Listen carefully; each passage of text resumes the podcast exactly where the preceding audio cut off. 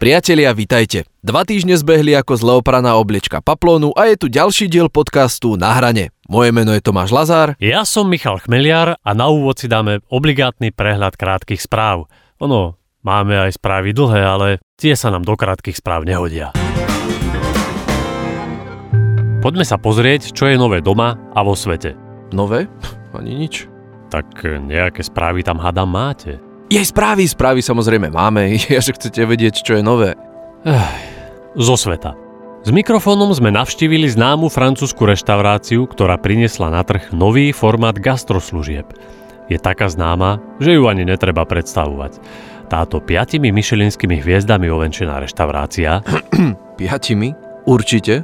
No, tak aj v Dubaji otvorili 7 hviezdičkový hotel, tak čo?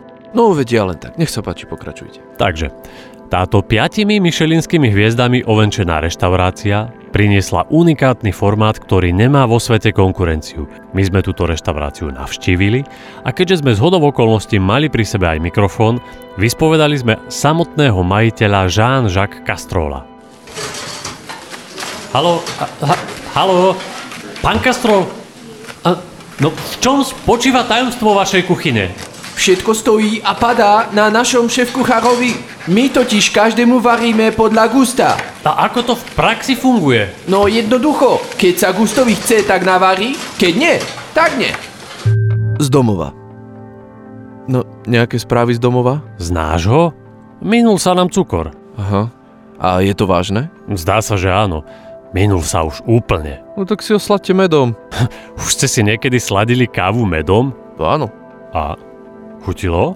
No tak e, dá sa to vypiť. Aha, tak ja zavolám žene, že situácia nie je až taká kritická.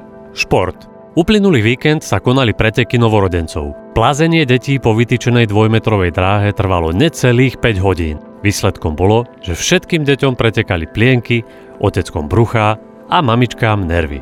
Toto krásne podujatie sa konalo poprvýkrát a podľa slov organizátorov a zúčastnených aj naposledy. Kultúra. Za umením sme dnes vycestovali až do Jelšoviec, kde len prednedávnom otvorili základnú umeleckú školu, odbor výtvarného umenia. Škola nedisponuje žiadnymi finančnými prostriedkami, no jej riaditeľ, väčší optimista a pozitívne naladený pán Zelenka sa s deťmi o umení aspoň rozpráva. Skúlená škola pojebaná, sa na to môžem, nemá to tu úroveň. Ako to má človek dopiť niečo robiť? Hajtli nenažraný, jeb na vás, ja sa na to môžem vys... Toľko naša reportáž. Na budúce si vypočujeme slova riaditeľky miestnej školy v Porube, kde školu ani nemajú. Toľko krátke správy, pripravil sám život, čítali sme my dvaja. Profesor Alois Eisberg pokračuje vo svojej expedícii za tučniakmi až na severný pól. A ako sa mu darí, a či už nejakých tučniakov stretol, sa dozviete v nasledujúcej časti. Za tučniakmi až na severný pól. Moje putovanie za tučniakmi na severný pol pokračuje. Cesta od Onežského jazera mi ubieha celkom rýchlo. Dni sú teraz dlhé a noci v podstate ani nie sú, takže sa nezdržiavam zbytočným spánkom a celé dni iba kráčam. Po dvoch týždňoch sa konečne približujem k tabuli s nápisom Murmansk. Presnejšie okres Murmansk, takže už len 500 kilometrov a som tam. Ozaj ešte taká drobnosť. V tom zmetku z vystúpenia o stanicu skôr, ako som pôvodne chcel, som si vo vlaku zabudol ruksak s No v podstate skoro so všetkým, mal som tam ďalekohľad, takže moje rozhodnutia sú teraz dosť krátkozraké. Ďalej jedlo, náhradné ponožky a teplú mikinu. Takže ak sa ochladí, tak e, naozaj neviem. Ostala mi v podstate len chuť bádať a tento zápisník. Po mesiaci konečne vchádzam do Murmanska. V samotnom Murmansku vraj tučniakov ešte nespozorovali, a to som sa pýtal aj na mieste najpovolanejšom v miestnom Penguin pube. S miestnymi štangastami som sa rýchlo spriatelil, popýtal som sa ich na whisky tučniakov a chvíľu sme debatovali. Porozprávali mi, ako ťažko sa im tu žije. Aká nehostinná, no napriek tomu krásna krajina tu všade na vôkolie. A keď sme po tomto nádhernom a úprimnom rozhovore usúdili, že si nerozumieme ani slovo, rozlúčili sme sa. Moji noví priatelia boli veľmi milí a pri odchode na mňa ešte nadšene volali. Ubľúdok, idi trachni si bia! A bol som dojatý. Ďakujem bardzo, moji ruskí priatelia. Dovidzenia, volal som na nich. Vzrušený z predstavy, čo všetko ešte na tejto expedícii zažijem, som sa proti pôvodnému plánu v Murmansku ani neubytoval a rovno som vyrazil smerom k stredu polárneho kruhu, hlbšie dovnútra arktickej krajiny. PS. Škoda toho ruksaku. Začína mi byť naozaj chladno. Za tučniakmi až na severný pól. Ako sa vyrovnať so situáciou, keď je vaše dievča alebo ani nemusí ísť o vaše dievča. Skrátka, keď je zrazu v tom. Áno, ono kľudne môže ísť aj o vašu ženu. Alebo známu. Susedu. Môže to byť aj vaša kamarátka. Dobrá kamarátka. Skrátka... Skrátka si to pustíme. Balance Band je v tom.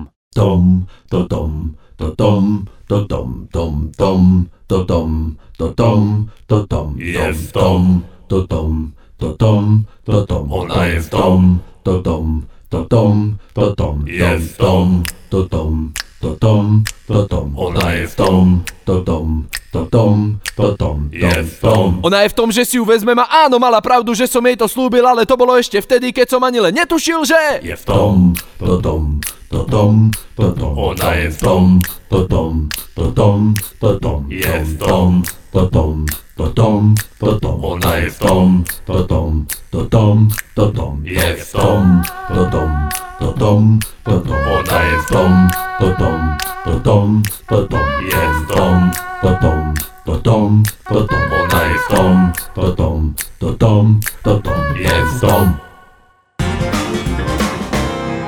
A teraz už pokračovanie cyklu Atlas neznámych zvierat so zoologom Gustavom Paprčkom, ktorý nás pravidelne informuje o novoobjavených živočíšnych druhoch.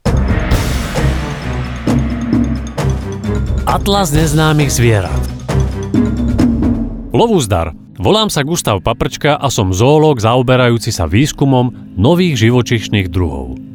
Na svojej ceste z Austrálie som sa ešte zastavil v Ružomberku, nakoľko mi miestni kolegovia hlásili, že tu spozorovali istú zoologickú anomáliu.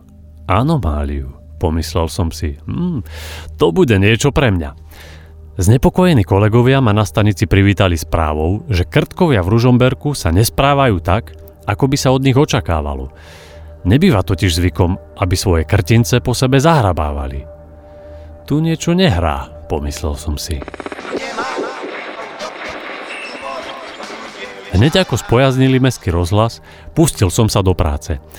Keďže sa táto anomália najvýraznejšie prejavuje na travnatých plochách v okolí stanice, zriadil som si základný tábor po dohode s krčmárom pánom van der Brunom v staničnom bufete. Hlavnou výhodou tohto miesta je dobrý výhľad. Okrem iného. Po 8. poldeci sa moje pozorovacie schopnosti rozvinuli v plnej miere a vtedy sa to stalo. Objavil som pôvodcu miestnej anomálie. Ten, kto krtice upratuje, nie je krt, ale zahrabávač varlatný, čiže novoobjavený tvor, ktorého som takto nazval. Rodové meno zahrabávač som zvolil podľa toho, že zahrabáva krtince a druhové podľa toho, čím to robí. Jeho genitálie sú také obrovské, že sa za ne často skrýva. Aj so samičkou a piatimi mláďatami. Letmým pohľadom nápadne pripomína dve tekvice, pohodené v tráve. A to je možno dôvod, prečo si ho dodnes v Ružomberku nik nevšimol. A kto vie, koľko zahrabávačov bolo nedopatrením skantrených na tekvicové prívárky. Hm, s knedlou a bravčovým. Čo teda o zahrabávačovi varlatnom zatiaľ vieme? Je to endemit, žije výlučne na pravom brehu Váhu v okolí železničnej stanice v Ružomberku. Živí sa steblami trávy a výlučkami opilcov z nedalekého bufetu. Pre vysokú mieru hrozby vyhnutia zahrabávača varlatného prosím miestnych kuchárov tekvice pri stanici nezbierať. Lúčim sa s vami s pozdravom, nech žijú zvery a ja si idem dať tekvicový prívarok. Atlas neznámych zvierat Priatelia, počúvali ste podcast Na hrane. Opäť ho pre vás pripravili Tomáš Lazár a Michal Chmeliar. Pán kolega, dáme aj čosi múdre? Bolo by na čase. Tak teda úplne na záver, ľudová múdrosť. Do počutia. Ľudová múdrosť. Au! Au! Au! Au! Aha, pozri sa na hento. Teda, čo tam ten lenivec robí? Kto lenivo žije, sám seba bije.